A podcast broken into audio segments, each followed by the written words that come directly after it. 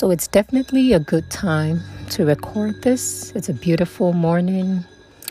It's been amazing. It's been an amazing year. Today is special. And I wanted to record this as a way of saying I'm grateful for the gift of life. I'm thankful for how, how far I've come, even though there's more strides to make in the future. Um, as typical, people celebrate their days in grand style. Others do um, parties. Some people, now with the trend that goes, people do a lot of photo shoots and, you know, a lot of, you know, wild celebrations and all that. Yeah, those are fancy. Those are things that most millennials would want to do. And um, yeah, there are times where it occurs to me, oh, maybe I should do this or do that. But at the same time, I look around the world and I'm thinking, there's so much more things to do. There's much more pressing issues and important things to do than just pose for the camera. I'm forever grateful to God. I thank Him so much for the gift of life. But is that all that there is to life? Isn't there more than striking stunning pose in front of a camera. Yeah, would look nice in the photo album, would look nice on a portrait in your hall for future generations to come and see how glamorous you were. But how does that affect the life that you're living? How does that affect the environment that we find ourselves in? I sometimes would lament and go on and on about the kind of filth that we find ourselves in Fortunately, for some parts of the world, it is not so. Where there's more technological advancement and there's more enlightened people, there's more literates, um, and where the rules work, where the laws are enforced, you know, and then um, there are sanctions attached to people who don't abide by the rules. There's definitely something that works better in those systems, and people are more appreciative, okay? But in a circumstance or in a situation where the rules don't work, where a lot goes wrong, no one is held accountable for anything. It was just sad this morning when I turned on the news and I was watching the international news and I saw that there was a fire outbreak in Accra, popular Makola. And upon, you know, watching longer, I realized that it could have been an issue of illegal connections. It could have been an issue of just indisciplined people who decide to use fire in a place where there's not many, you know, fire hydrants, or even if there was fire hydrants, there was no accessibility to it. So you find that the fire service comes on board and they are just across the street from where this fire happens. And then you realize that they, they, they use up the water in their tank and they don't have like backup water. Who do we blame? I'm not going to entirely blame the fire service, even though they have a role to play. Why wait till there's an issue before you call for help? You know, most of the hydrants in that part of the community have been encro- encroached upon. Some have been used as refuse dumps, some buildings have been erected on it. There's so much lawlessness, so much indiscipline in some parts of the world. Another part of the world, I realize that there's absolutely bliss. There's definitely no kind of mayhem or mishap because everything is orderly. Even when it comes to the segregation of rubbish, you will be amazed. Everything is done in a perfect and a timely manner.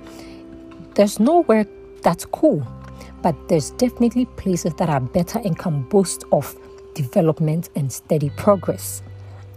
This is what I would love to see. I switch to another channel and I see that on some parts of the border in Ghana, allegedly immigration officers are allowing people to enter through Togo and for as low as five Ghana cedis. If you're bargaining and you're lucky, you could pay as low as two Ghana cedis and then you enter. That is how terrible it is. I mean, how do you now control the people that come in and do all sorts of criminal activities when you do not even have a record of who enters and for what purpose? There's no proper data that captures who comes into the country and who goes out, who does what and who doesn't do what. So it, it, it hurts me so much. I'm so aggrieved when I see these kind of things happening and I compare it to some other parts of the world where these kind of things do not happen. It is so stringent and so, so um, how strict before you get into most of the countries in um, Europe or in America.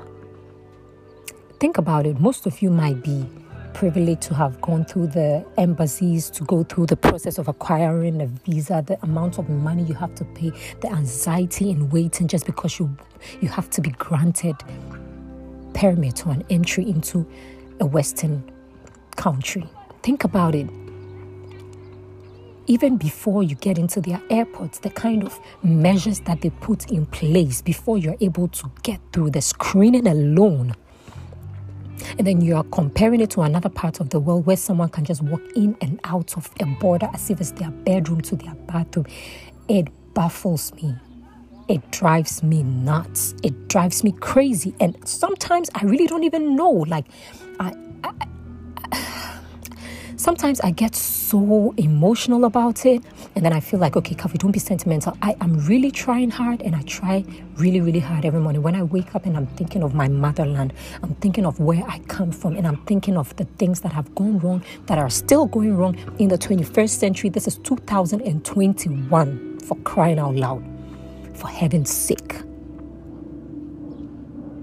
Think about it. What can we do to make it better? How can we contribute our quota to make things work? I am not one to blame government officials because there's only much they can do. We as citizens need to get up. We need to rise up. We need to stop this selfish behavior of thinking once I have food for myself and for my family and I have a place to sleep, then that is enough. We need to stop thinking of this subsistence kind of living where, oh, once I'm good, then anything else can go bad. It's terrible. I do not want to see the future generations suffer the way we have seen suffering.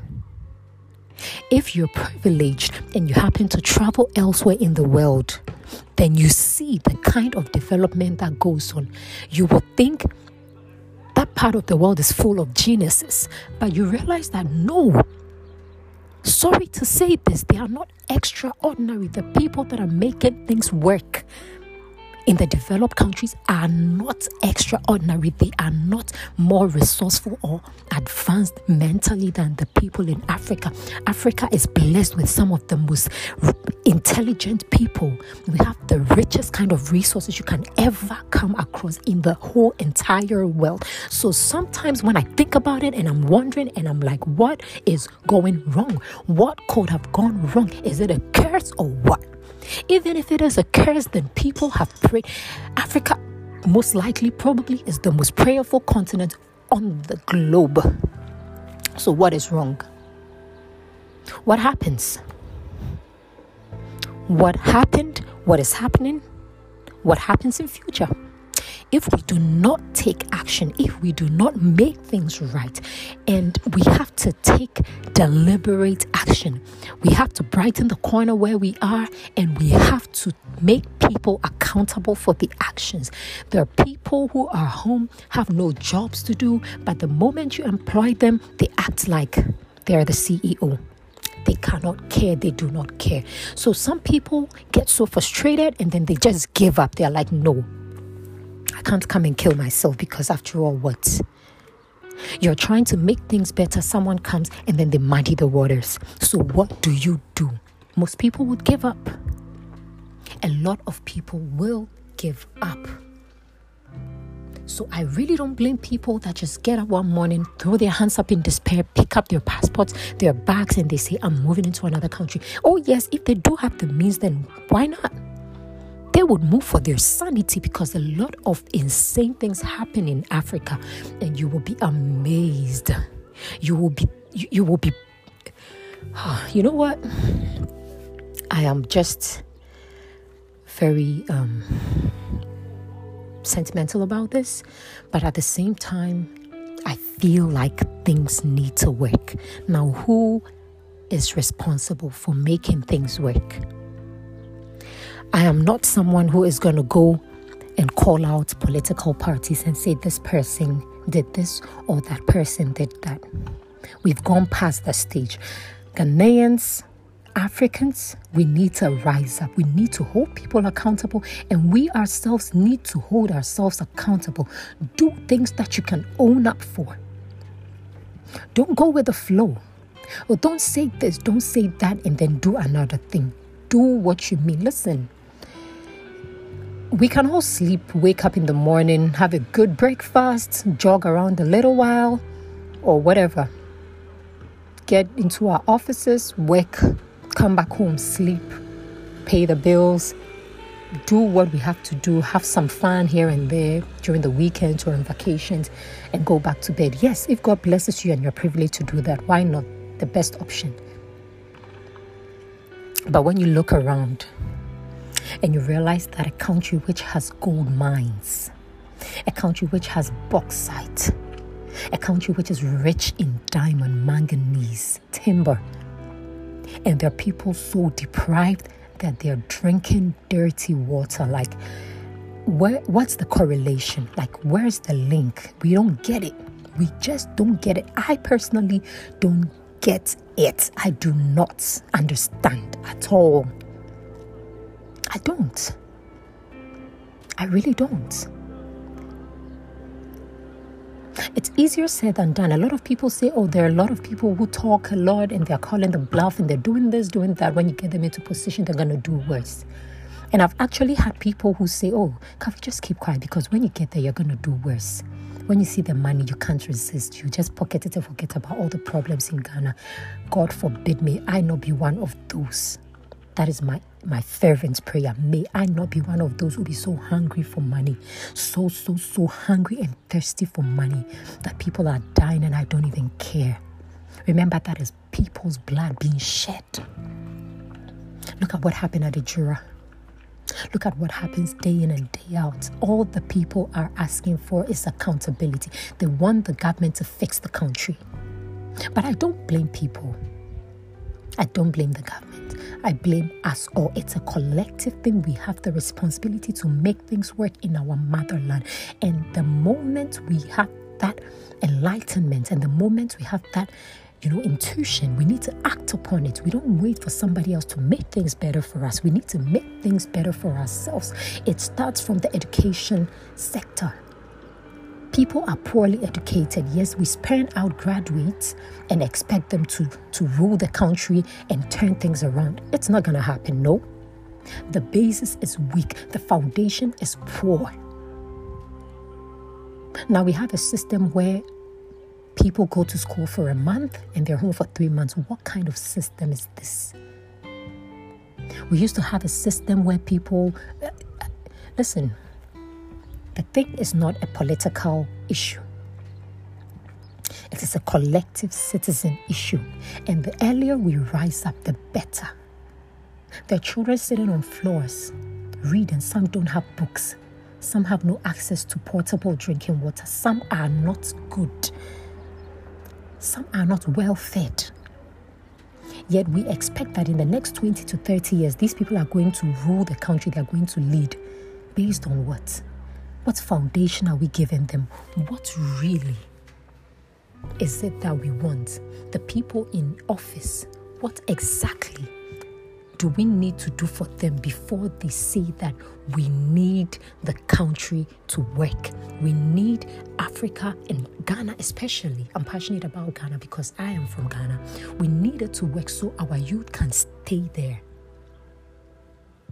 you will not be surprised. I am never surprised when I turn on the TV and then I see that people were trying to escape and then they went through some ship or they, they did this stowaway thing. They don't have an option. Listen, even if the options are there, right, they are not fair. You can find a graduate who has very good grades, passed out very well, and they don't have means to get a good job. And there's somebody who didn't do very well and they're sitting in high office doing nothing, absolutely nothing. Like, I mean, there's only so much that you can do.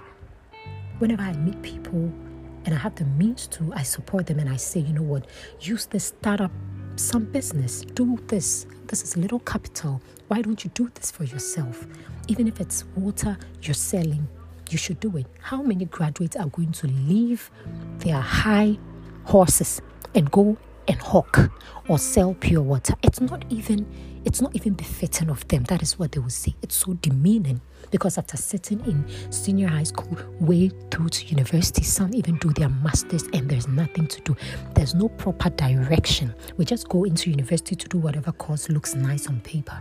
In reality, it's crap because you come out of school and there's no relevant job that matches the course you read in school. The family is broken parents are not giving their children the needed attention and time. So a lot of youth are just roaming about free, not having any bearing, no form of direction, and that is where the problem starts from. The issue starts from every corner. It starts from the home, it starts from the church, it starts from government, it starts from everywhere possible that you will find human beings. So now the problem is how do we tackle this? We need to come together collectively and pull out certain weed. And when I say pull out certain weed, no offense to nobody, no offense to anybody, we need to pull out certain people who are not making the system work. We need to hold them accountable, penalize those, those who need to be penalized. Yes, if it has to come to that, then we must. Yes, seriously because people are just doing so much and getting away with it, and others are suffering. Others are at the mercy of these people's behaviors. It's about time. It's about time. When I sit down and I reflect and I'm thinking, oh, God has blessed me with this and with that. And then another part of my brain says, what about this? What about that? So I'm not even fully able to celebrate goodness because I'm looking around me and it's a world that's falling apart. Oh, of course. By the grace of God, I am blessed to a point where I can ignore all that goes on around me and live comfortably, and I won't have an issue with anybody. But for how long? Till when? Somebody needs to get up and somebody needs to talk. Somebody needs to hold the bull by the horn and drag it and make things work. And I pray that the youth wake up I pray that when we wake up, it is not too late and the damage and the harm that has been done is not too bad. But we definitely need to get up and get things done in our own small way. For me, I can use my voice, I can speak to it if I have to speak to it. And if push comes to shove, I can act on it, yes. But what's the point if we're all talking about it and nobody is acting on it, then what, what, what really are we screaming for? What are we shouting for? I pray that a year from now, hopefully, we're all alive and healthy. We can enjoy the goodness of God in the place where we were planted. We can enjoy the peace, the serenity that our environment, our countries have to offer for us, and we will not be craving for greener pastures elsewhere. We will not be running helter skelter trying to make ends meet and trying to find purpose. I pray that we find purpose wherever we are planted and make the most out of our situation. But it starts from somewhere. We need to have that conscious effort to make things work. I believe I can do my part. What about you?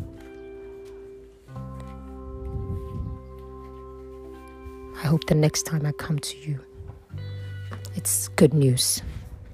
Thank you for staying with me. I'm still the daughter of the king.